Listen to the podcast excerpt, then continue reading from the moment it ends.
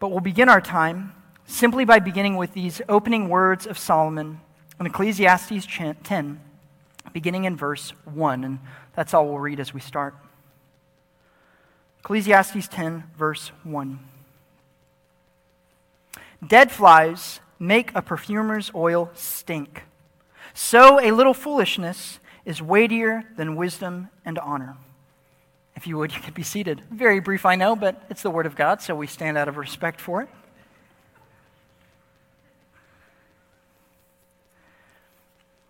As we begin this morning, I feel comfortable enough to confess something to you all about a weakness of mine.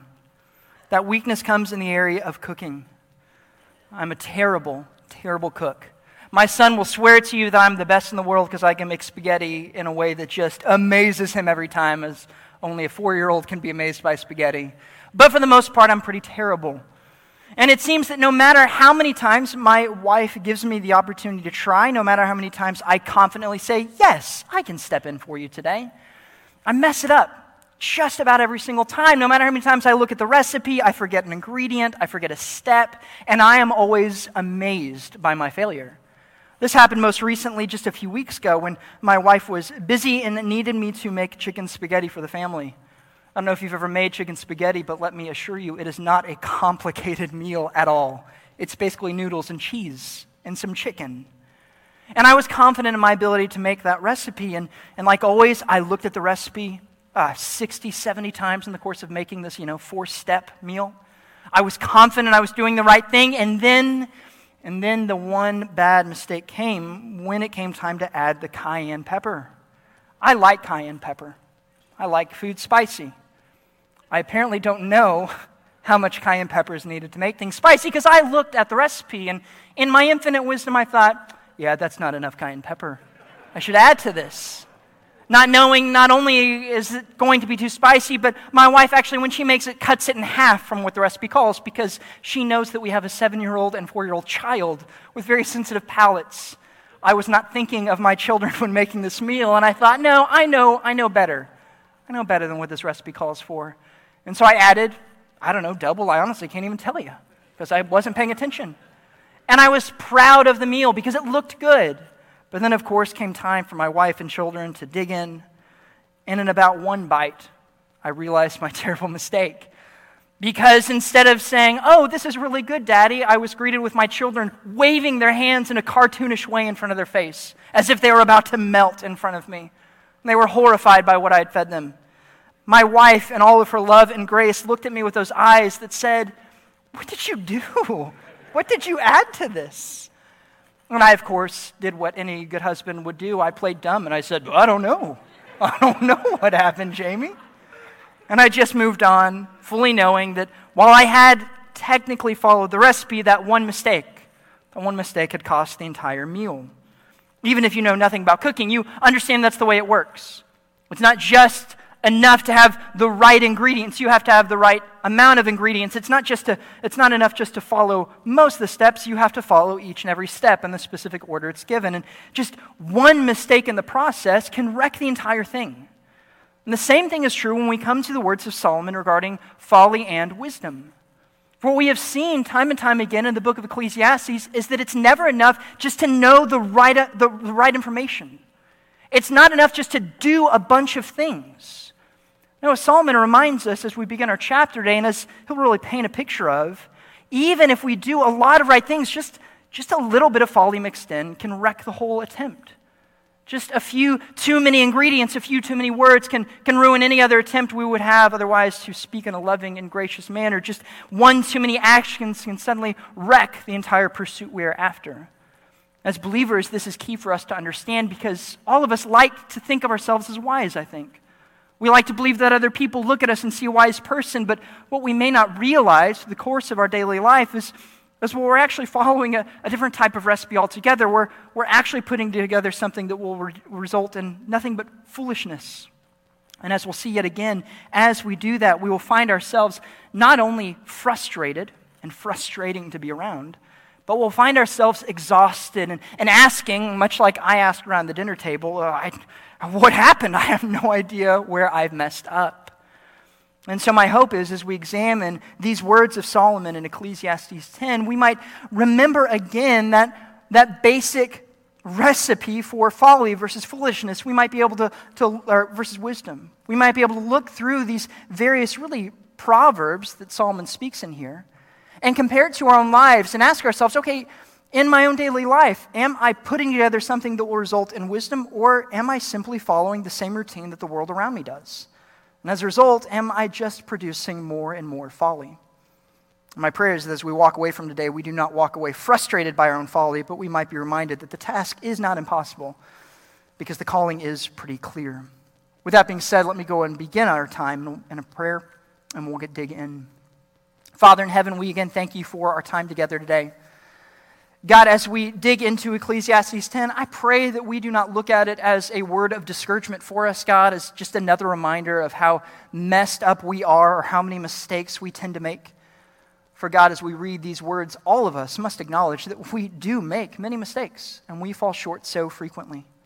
But God, as we read the words of Solomon, I pray we might find encouragement and pray, pray we might be reminded that, that wisdom, while requiring great discernment, is not necessarily all that complicated day to day. The calling you've given us is not beyond the abilities you've given us, and most importantly, it is not beyond your Son, Jesus Christ, who is at work in us. And so, God, speak through us at this time. As always, remove all distractions from us, God. Build up this body of Christ in these next few minutes, God, and cause us to be all the more prepared to serve the world in which you've placed us, God, and to do so as wise ambassadors of your Son and of your kingdom. It is in your Son's precious name that we pray all these things, that we ask all these things. Amen. As we begin to look at Ecclesiastes 10, we'll again look at two different recipes, if you will, two different pictures one of a fool and one of a wise person. You'll notice we will not read through the passage in order because if you read through Ecclesiastes 10, you see it, it reads very much like a, a chapter in Proverbs. So there are a variety of statements, not necessarily connected, but all of which I think ultimately lead to one general picture. So we will be skipping around a little bit. But as we do so, and as we begin by considering this first recipe for, for folly, I want to look at two general areas that Solomon speaks to in which people generally make their mistakes, which people are prone to produce that folly that we all would rather avoid. Those two areas are no doubt um, uh, familiar to any of us who have read through any proverb or any Ecclesiastes because they are the areas of words or speech and work. We begin with perhaps the most familiar, that idea of, of a, a fool's reckless speech. We see this tendency in the life of a fool in a few passages here in Ecclesiastes 10, but primarily, if you will, or uh, uh Ecclesiastes 10, if you will, look at Ecclesiastes 10, verses 12 through 14, and you see the picture of foolish speech once again. Ecclesiastes 10, beginning in verse 12. He says, Words from the mouth of a wise man are gracious, while the lips of a fool consume him. The beginning of his talking is folly, and the end of it is wicked madness. Yet the fool multiplies words.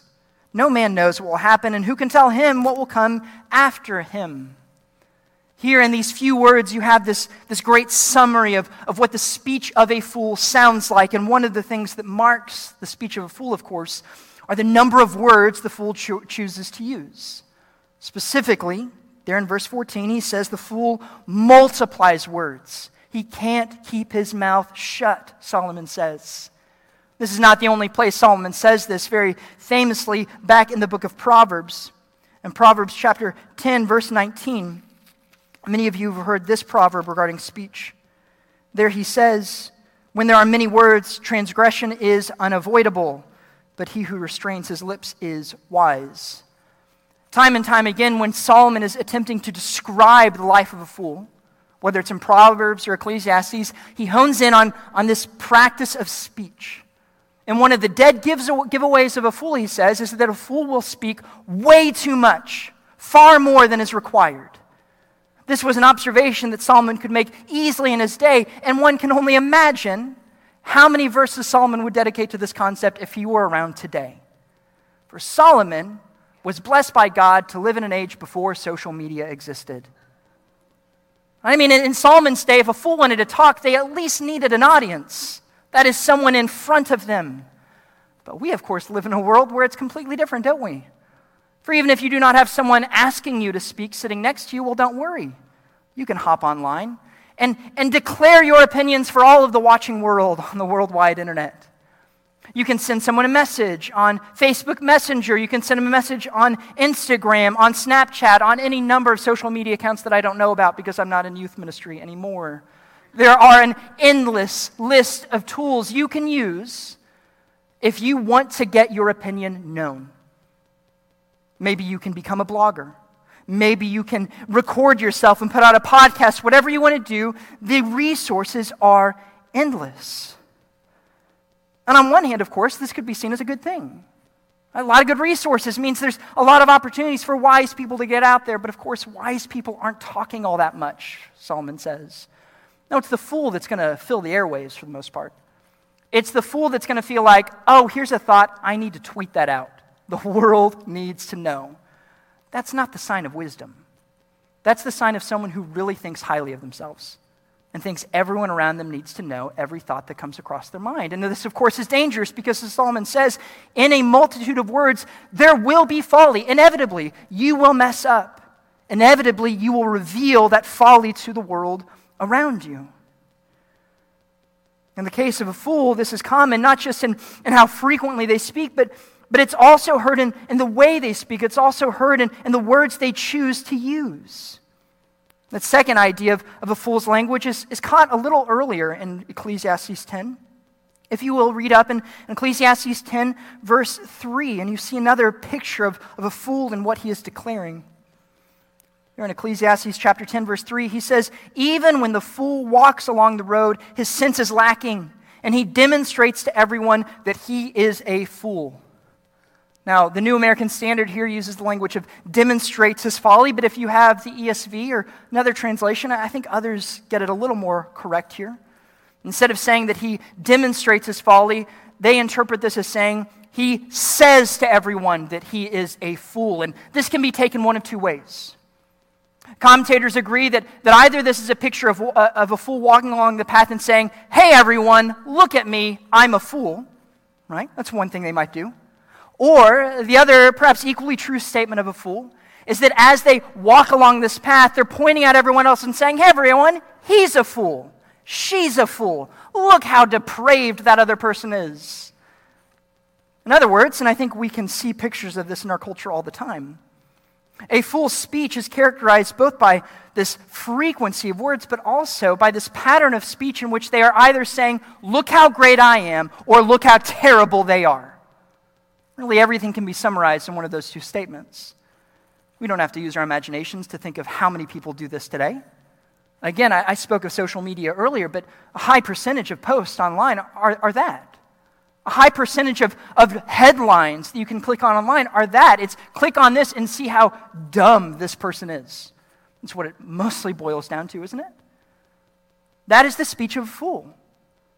They cannot help themselves. They must constantly speak highly of themselves, defend their reputation, destroy another person's reputation. And why do they do this? Well, because their ultimate aim is just to make much of themselves. And when that is the idol of their heart, as Jesus says, ultimately from the overflow of that heart, from that idolatry, the mouth will speak. Listen to, to anyone long enough, and over time, you will see them reveal their own idols to you. Over time, you will hear them speak of what means most to them, what matters most to them. And in the case of a fool, that thing that matters most to them is themselves. And so Solomon says when, when looking for a fool or when putting a recipe together for folly, it always involves this reckless use of words. To use that imagery of me using cayenne pepper earlier, it's as if the fool says, Yeah, other people are speaking less, but I know better. I'm just going to dump all my words on there, and people will learn to appreciate me. And so they just throw out their opinions as if everything that they could say must be said. And in so doing, they not only exhaust themselves, but they reveal their folly to the watching world. As we look back to Ecclesiastes 10, however, you see it's not just in the folly's speech in which their, their folly is revealed. Not only is there a wasted word here or there from the fool, there is also this concept of, of wasted effort or wasted toil. And this is perhaps surprising to many of us because when we think of, of what a fool looks like in Scripture, I think we typically assume laziness.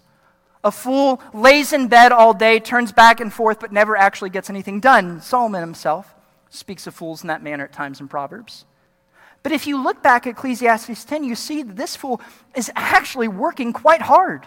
They're exerting a lot of effort from the moment they get up to the moment they go to bed. You can see this in a variety of ways. We read already in verse 3 of Ecclesiastes 10 that this fool is getting up and walking. They're headed down a path. It might be the wrong path.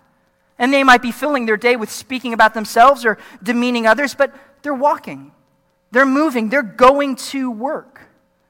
Not only that, but jump down, if you will, to verses 8 through 10.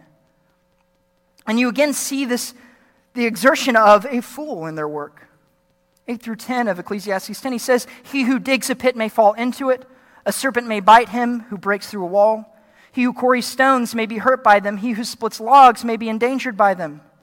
If the axe is dull and he does not sharpen its edge, then he must exert more strength. We'll stop there for the time being.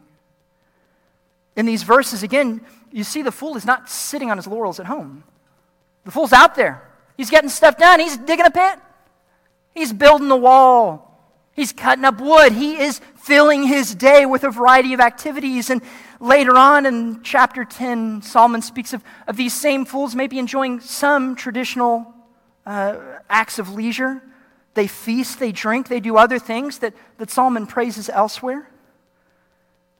And then, even as they go home at night in verse 20, as we'll see in a moment, even then their, their mind continues to spin, their wheels continue to spin, they, they continue to toil over and over and over again. And all these things, then you see that the fool is hard at work. He is going through countless steps in the course of his day, trying to accomplish that task that he has in mind.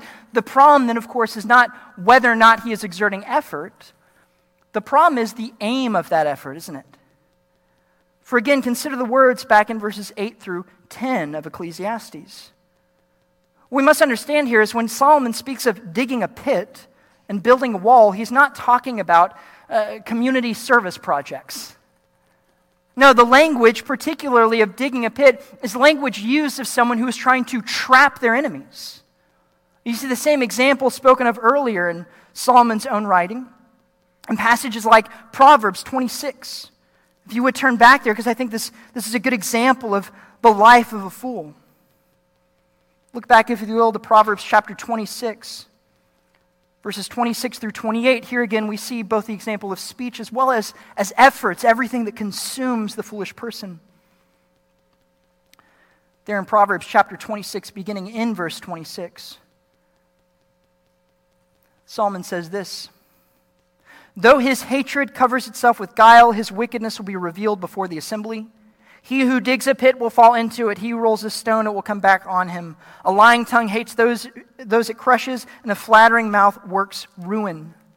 Again, there's this language of digging a pit, of building, and, and the idea behind this, again, is, is trying to trap others. It's trying to harm others. But as Solomon says, ultimately, they're just harming themselves.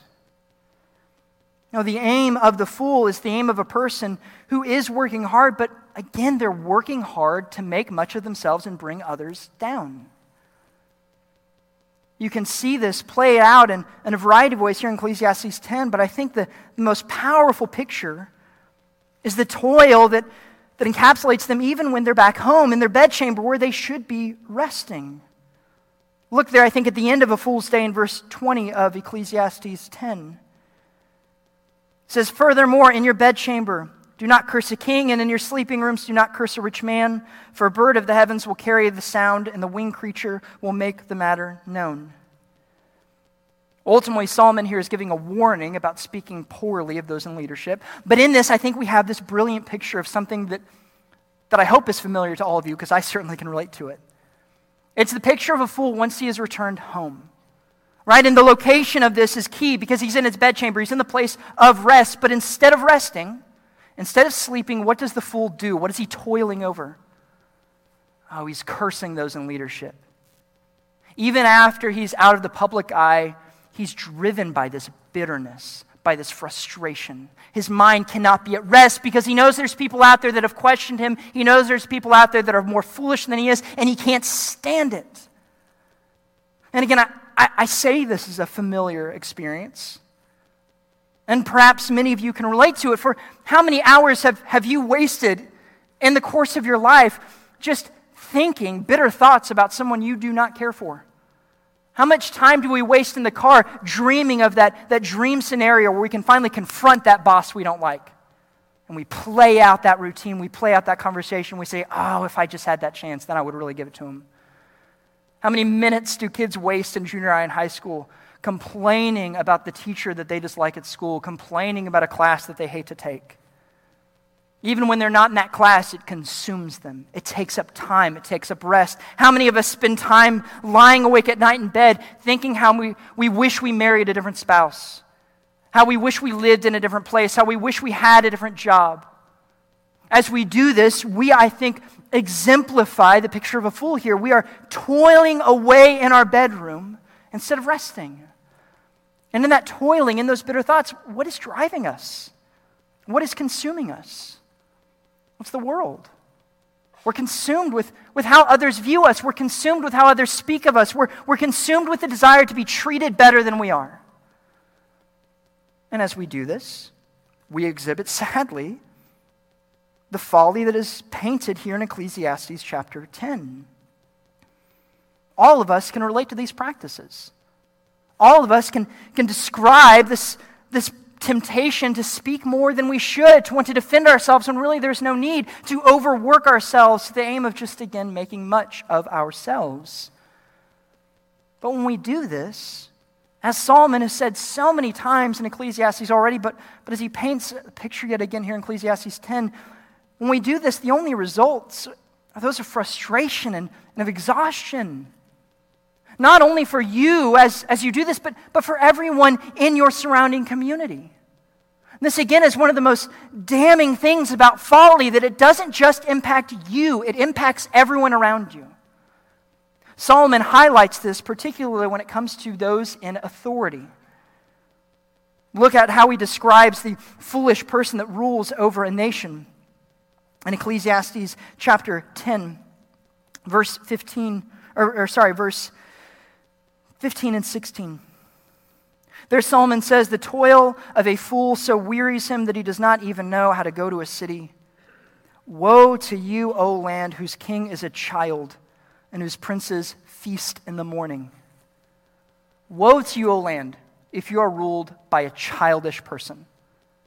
Woe to you, O land, if you're ruled by someone who doesn't know when to shut their mouth, who doesn't know when to just stay focused and just keep on track. Woe to you, and why is that?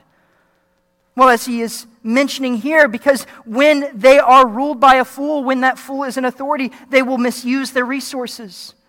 Verse 17 Blessed are you, O land whose king is of nobility and whose princes eat at the appropriate times, whose princes uh, for strength and not for drunkenness. The foolish ruler who is ruled by his childish, childish mindset doesn't know when to stop and they don't know when to celebrate.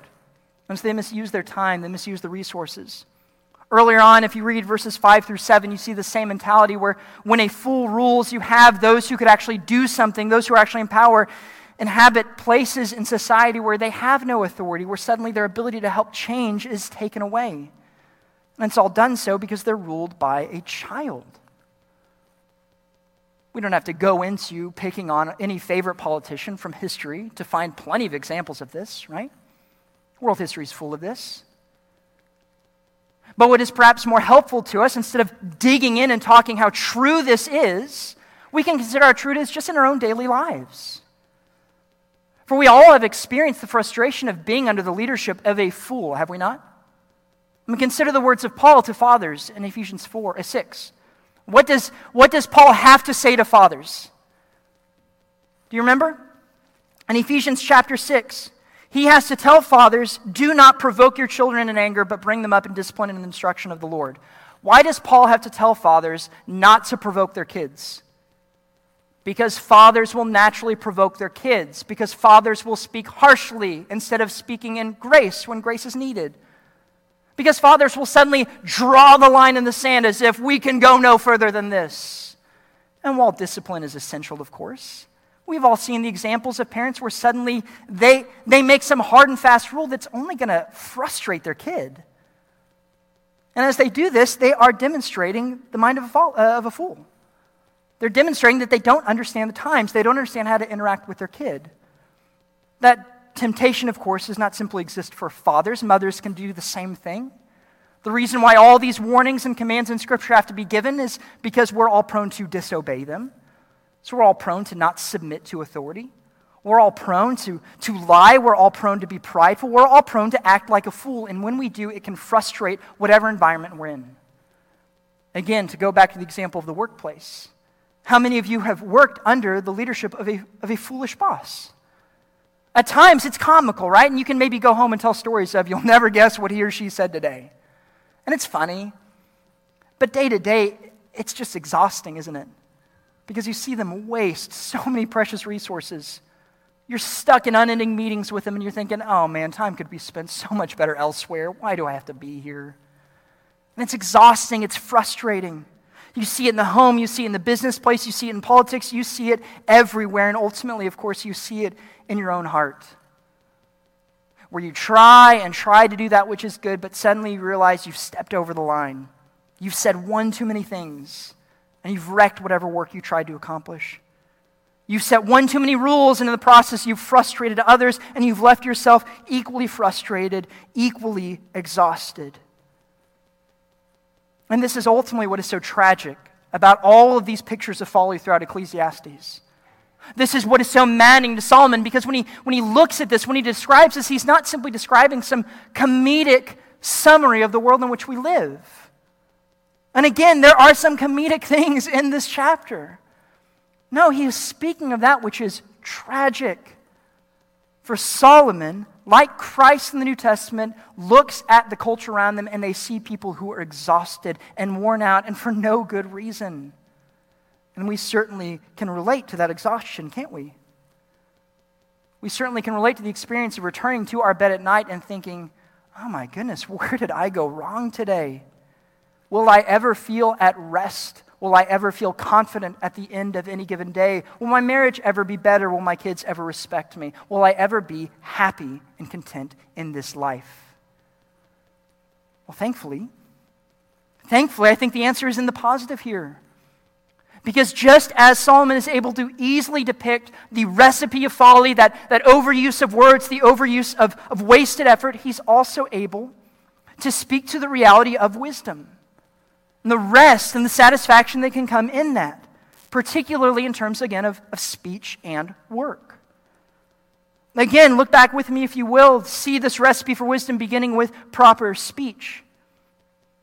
We read this already, but it, it's helpful to look again at Ecclesiastes 10, verse 12, where describing the speech of a wise person, Solomon says, Words from the mouth of a wise man are gracious.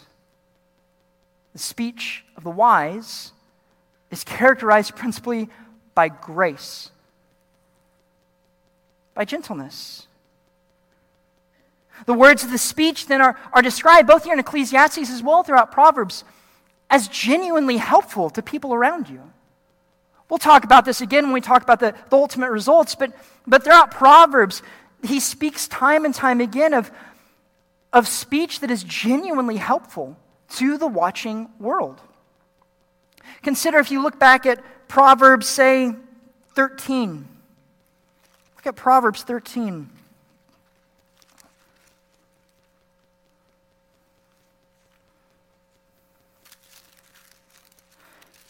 I believe this is right here. Proverbs 13, verse, oh, let's see here. Verse 2. Proverbs 13, verse 2, it says, From the fruit of a man's mouth he enjoys good, but the desire of the treacherous is violent. Again, from the fruit of a man's mouth, this is fruitful, it is desirable, it is ultimately good. In a similar way, in Proverbs chapter 16, Proverbs chapter 16, verse 23. We read this The heart of the wise instructs his mouth and adds persuasiveness to his lips. Pleasant words are a honeycomb, sweet to the soul and healing to the bones. Again, you see this picture throughout Proverbs, just as he paints in Ecclesiastes. The speech of the wise is desirable, it's attractive, it's beautiful, it's genuinely helpful to those around. Now, of course, as we'll see here in a moment, at times that requires correction, it requires action, but overall, overall, the speech of the wise is both limited compared to the speech of the fool. That is, the wise person knows when to shut his mouth. And when he chooses to open his mouth, he speaks with grace. He speaks with sweetness. He speaks in a way that is persuasive, that is edifying to both himself as well as to others. And the reason for this, of course, is because the aim of his speech is completely different from the aim of the fool, isn't it? The fool is either saying, Look at me, or look how shameful he is. The wise person is completely different. The wise person might say, Look at me, but it's in terms of, Oh my goodness, look at me. I have messed up royally in this. I have sinned, and instead of looking at me, look to Christ. Look at God. You can think of the words of the psalmist in, in, in Psalms, David uses those famous words What is man, O God, that you should think of him? I think also of the parable that Jesus tells in Luke 18, or the picture that, that Jesus paints in Luke 18. There in Luke 18, Jesus draws attention to this picture of the Pharisee and the tax collector who are both praising. The Pharisee, of course, is crying out to God and saying, Thank you, God, that I'm not like everyone else. In other words, he's acting like he's speaking to God, but really he's talking to himself. And the complete opposite picture there is the tax collector who can't even bear to look up to heaven, but instead lies prostrate on the ground, crying out to God, crying out for mercy. Be merciful to me, God, for I'm a sinner. That's the wise person who stays on the ground. The fool speaks of himself and thinks highly of himself. The wise person thinks very little of himself and thinks much of God. And that is reflected in their speech. Those the wise person will speak, but they'll speak of God. They'll speak of His glory. They'll speak of that which is good and edifying, that which is proper. Not only that, but in Ecclesiastes 10, we see they are also wiser when it comes to their work, to their efforts. For again, the wise person is not sitting back at home. No, the wise person is also pursuing work. They're exerting effort throughout their day, just as the fool is doing. It's just the effort is more purposeful, it is more direct. Again, we read this earlier, but look back, if you will, at Ecclesiastes 10, verse 10. There in verse 10 through 11, he says, If the axe is dull and he does not sharpen it, its edge, then he must exert more strength. Wisdom has the advantage of giving success.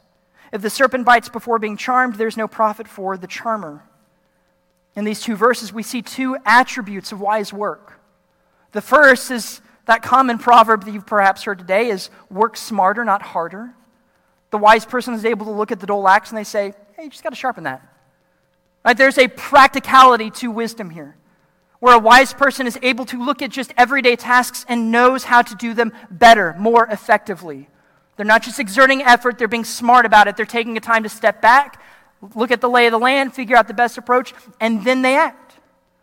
There is wisdom in that patience, wisdom in that effort. But at the same time, in verse 11, there's also wisdom that is needed when, when acting quickly.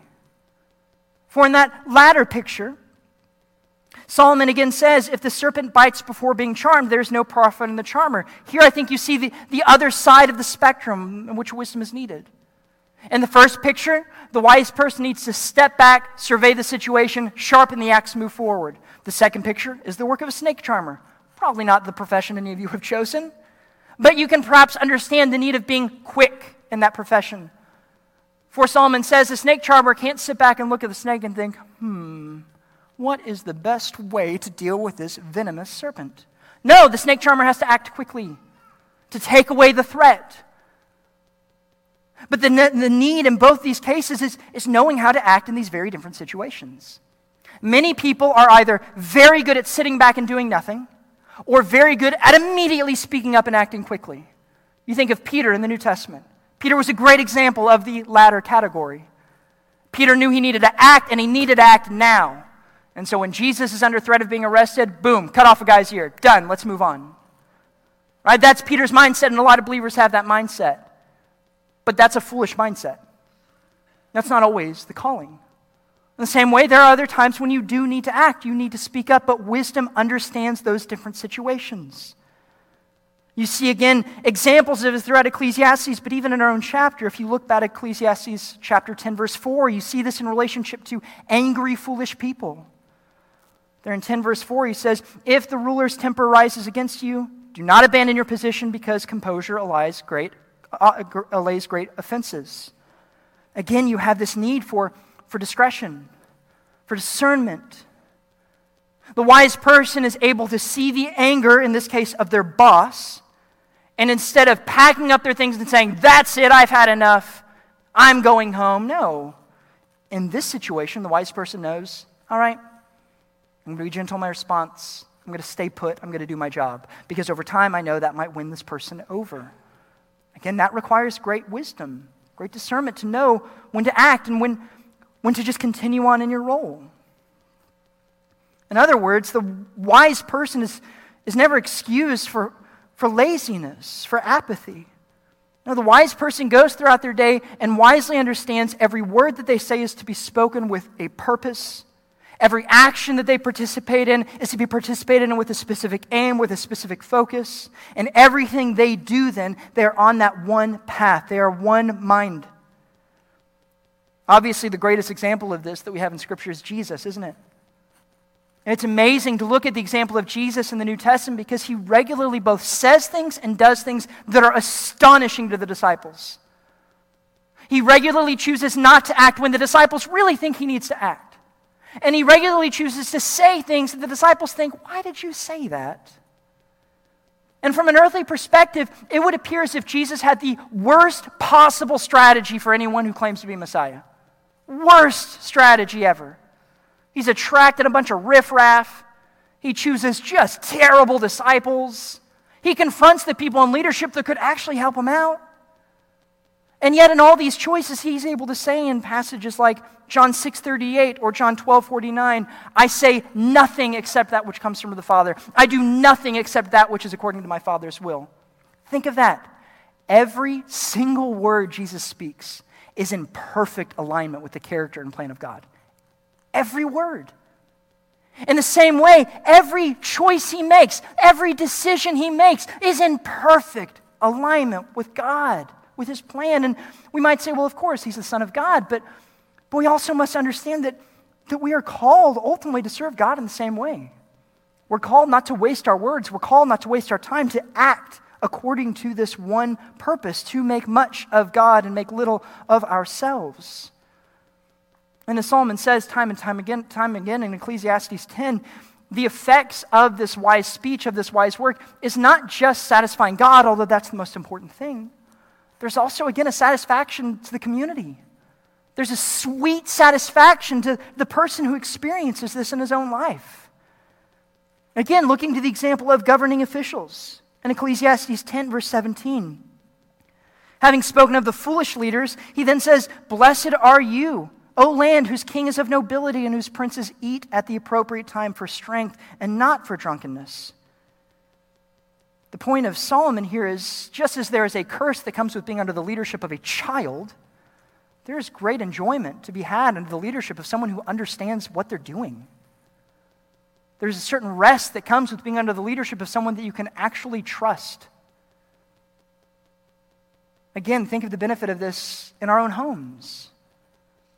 Think of, of how much easier it is to, to be a parent if you are lovingly leading your kid and not provoking them to anger every day. Think how much easier it is for you spouses if you're married to someone who's loving you and the way Christ loves the church. For wives, think of it how easy it is for you husbands if your wife is, is really submitting out of love and joy to you. There's a peace, there's a satisfaction that comes with wisdom. Something that even the world around us acknowledges and, and longs for. But it's something that can only be found when we follow the basic word that is put before us. There is sweet satisfaction and sweet rest when we are not driven to, to speak up at every opportunity. There is sweet rest when we are not driven by that desire to, to do yet another thing to prove our worth, to prove our brilliance to the world around us. There's so much freedom and rest in knowing the simplicity of your calling, not feeling the need to constantly speak up not feeling the need to constantly correct the world, not feeling the need to constantly do more, but to just rest and do those simple things God has put before us. And again, even as I say this, all of this sounds great, but, but it sounds a little overly idealistic, doesn't it? It sounds too easy to say, okay, just don't talk too much and, and just have a more purpose behind all of your effort. If you do that, you'll be fine. Because ultimately, what's going to happen? You're going to say too much. You're going to do too much. And at the end of the day, you're going to be frustrated with yourself, exhausted, and dissatisfied.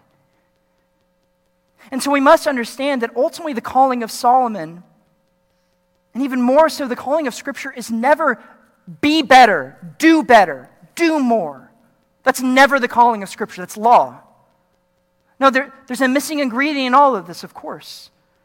The missing step, and that is, of course, not a thing we do, but it's a person. It's Jesus Christ.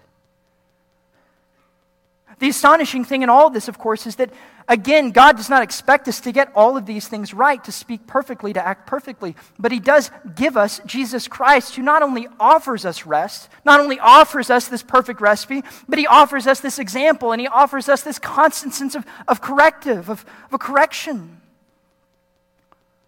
It begins, of course, with that basic offer of Christ. We'll read this here in a moment, but in Matthew chapter 11, 28 through 30, you have that precious offer of Christ to rest. Jesus doesn't look out on the masses and say, okay, I want you, you, and you because you're working hard. You can, you can do with, with a little more load of work. You can do more, so I want you on my team.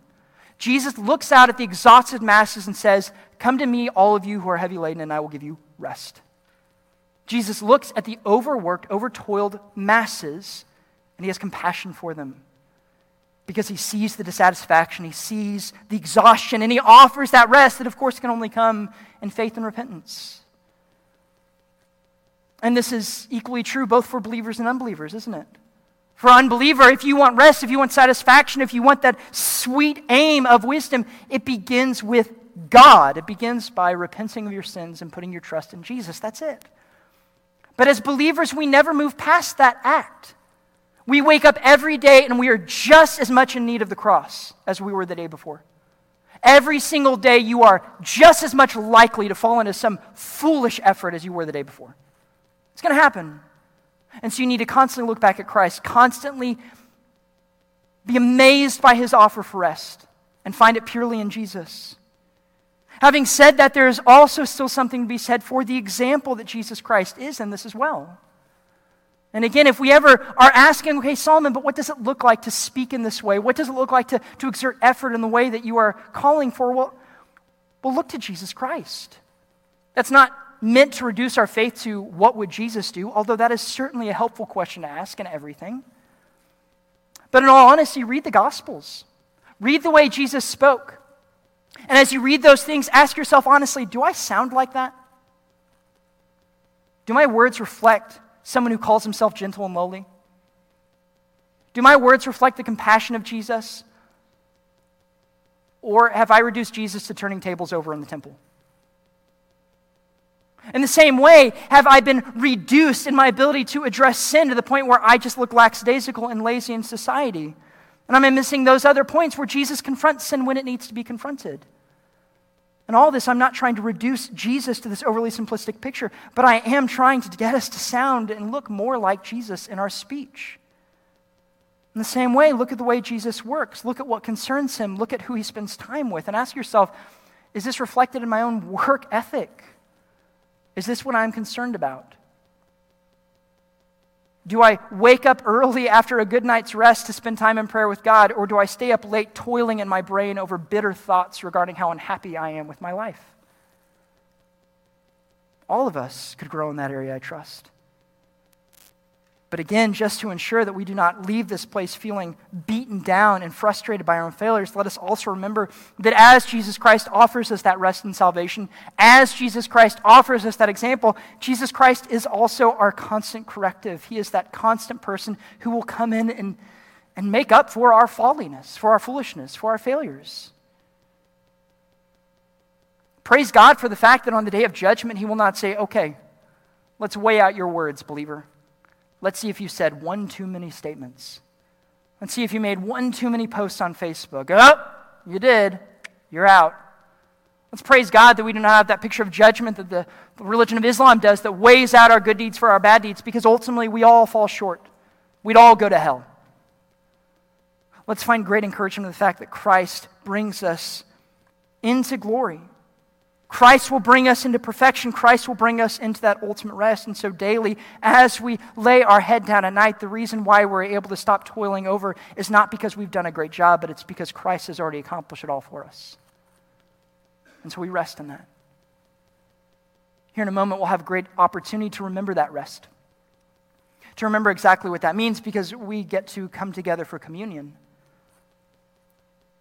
And so, oftentimes, as we think of communion, it becomes this overly somber event where we feel really guilty of how much we've messed up in front of God the previous week. And it reduces communion to this somber funeral service. But that's not communion. Communion is intended to be ultimately an encouragement to you, brother and sister in Christ. It's a reminder of where your rest is, it's a reminder of the fact that the work has been accomplished. And so, here in a moment after I pray, as Jeff comes up and the band begins to play, we encourage you, if you have placed your faith in Jesus Christ, please take this moment to rest in the finished work of Christ. Take a moment to partake in, his, in this remembrance of his sacrifice, of his body, and of his blood. If you're an unbeliever, we ask that you simply stay seated and consider the offer of Jesus Christ. My prayer is that ultimately you place your trust in him this morning. But for both parties, as we begin this time, let us read from Matthew chapter 11, verse 28 through 30. There, once again, Jesus says, Come to me, all who are weary and heavy laden, and I will give you rest. Take my yoke upon you and learn from me, for I am gentle and humble in heart, and you will find rest for your souls. For my yoke is easy and my burden is light. Let us go to God in prayer and let us take great joy in this rest that He offers us. Father in heaven,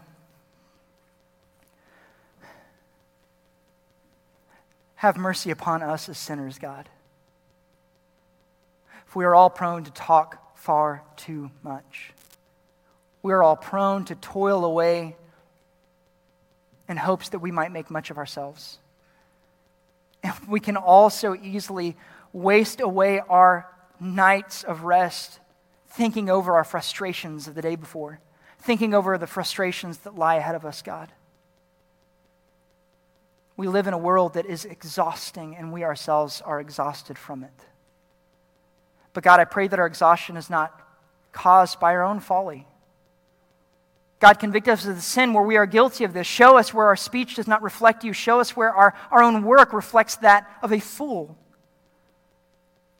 and cause us to see that there is something far more beautiful, far more resting, far more satisfactory in wisdom and ultimately in your Son, Jesus. Jesus, we thank you for the fact that you provided a sacrifice that we could not provide, that you've done a work that we could never accomplish. Thank you for the fact that you promise us eternal rest in this, God. As we come together today, Lord, at this moment, might that be a precious word of encouragement to all of us who are believers and anyone who is exhausted and still in their own sin, God, I pray this might be a moment of brokenness and repentance before you. Bless this time now, we pray, as we take part in this blessed, blessed tradition. It's in Jesus Christ's name we pray. Amen.